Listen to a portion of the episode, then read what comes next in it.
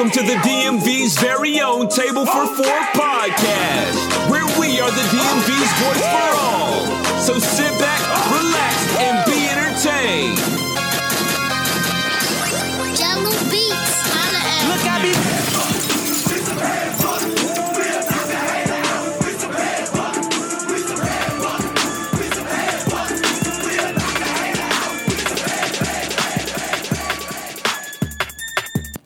What's going on, guys, and welcome back to another episode of Table for Four podcast.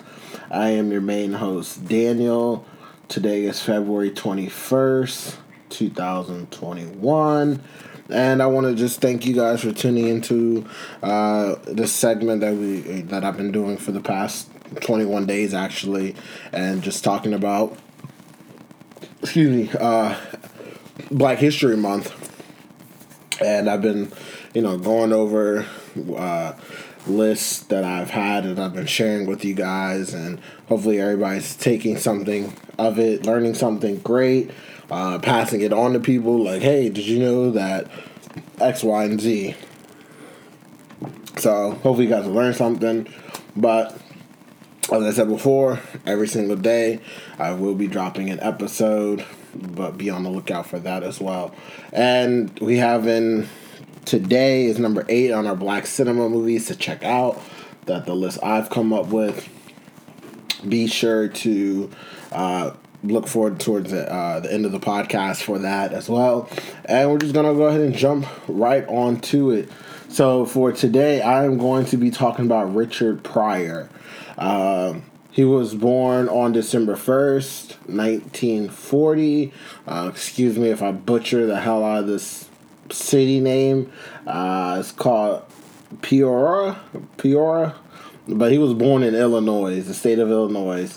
Um, he got a rough start to life. His mother actually worked uh, as a prostitute, and his father was a bartender and a boxer. And he his father also served in World War II at the time, and his parents' marriage did not really last uh, at all. They probably, I think, it, I, I believe I read, you know, his parents got a divorce at the age of three.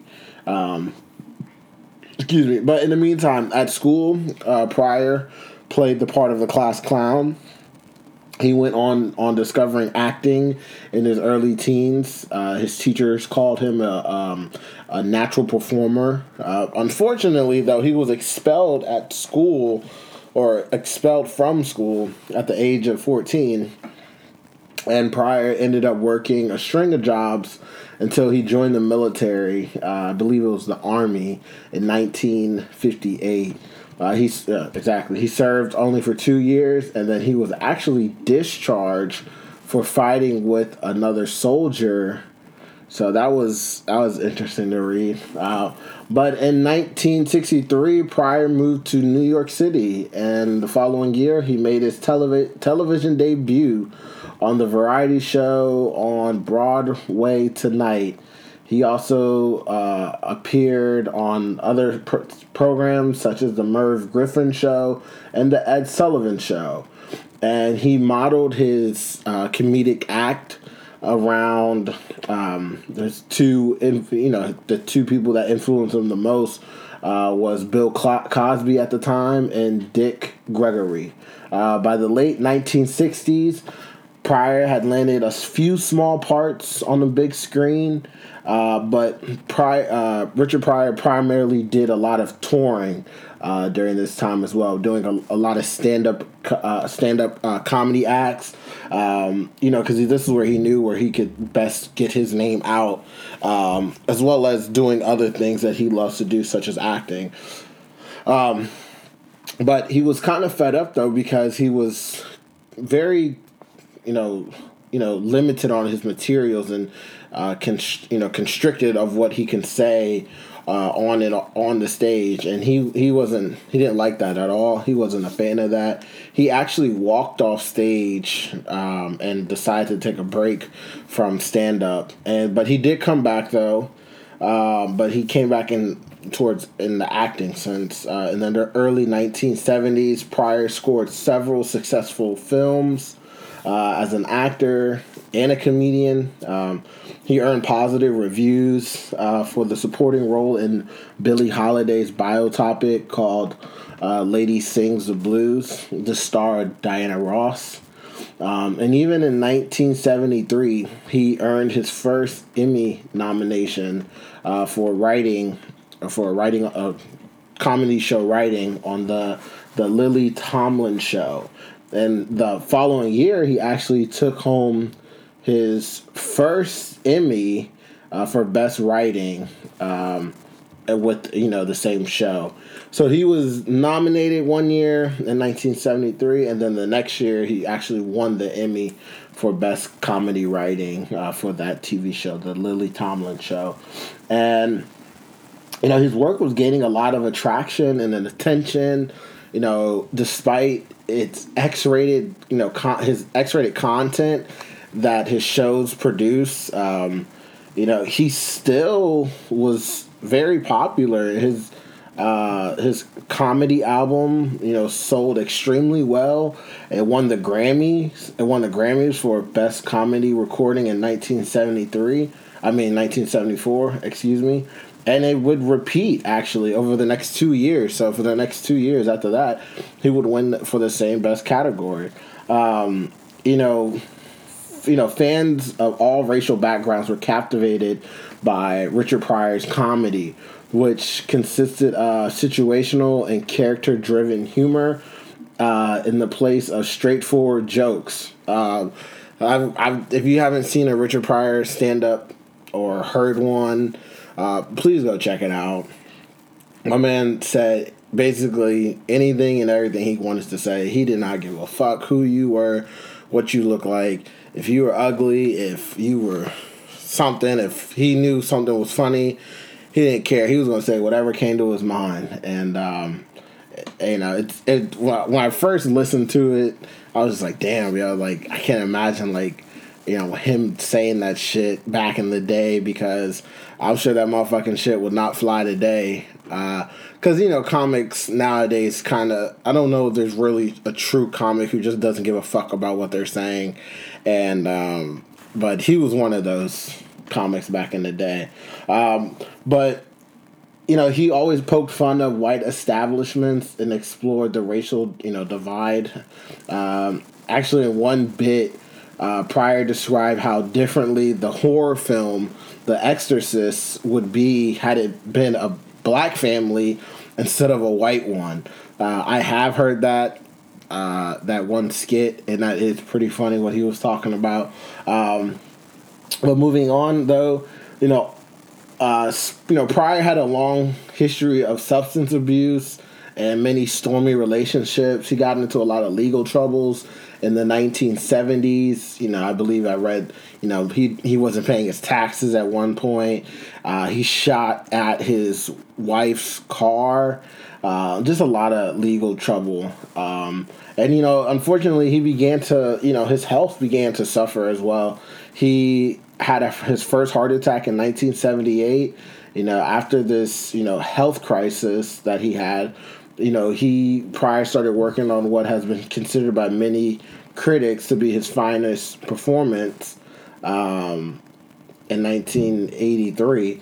But what I found interesting, though, when I was reading this and writing this, um, he at the so Richard Pryor starred as an evil henchman in the movie Superman three, starring Christopher Reeve, and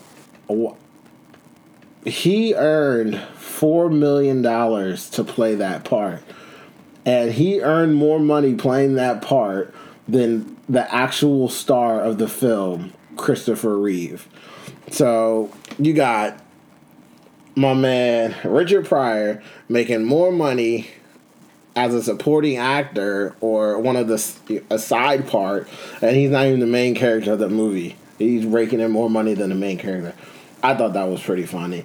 Uh, but la- later on that year, though, in 1986, Pryor was diagnosed with multiple sclerosis.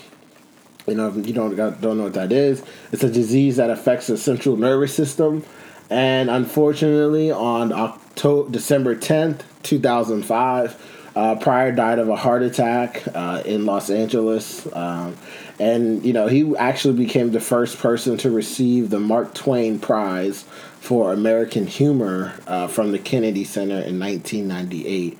So, you know, basically, you know, Richard Pryor, you know, I don't want to set the stage for, but he he he was very very very goddamn entertaining. Uh, he he did a lot of great things for the co- uh, comedy world and you know everything like that. And he was he's always been well respected. I was actually reading. Um, I didn't put this in it, but another thing that I read, I believe I don't, I'm not sure exactly what year, but he went over to Africa and when he got back, he, you know, let the people know he's like, I'm not going to be including the N word and any of any more of my skits that I do on stage.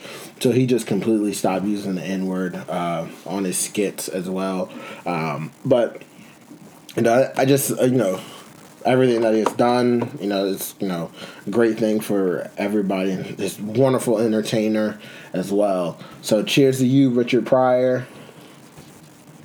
Thank you for everything that you have done uh, and everything like that. But we'll go ahead and move on. Coming in at number eight on our Black Cinema movies to check out. This movie came out in 1997. Is a drama and a romance. This movie's called Love Jones. Um, it's a good movie. Um, I said it all about all these movies, but it's a very good movie. Uh, it stars uh, Nia Long, my girl, uh, Larenz Tate uh, as well, Bill Bellamy, Isaiah Washington.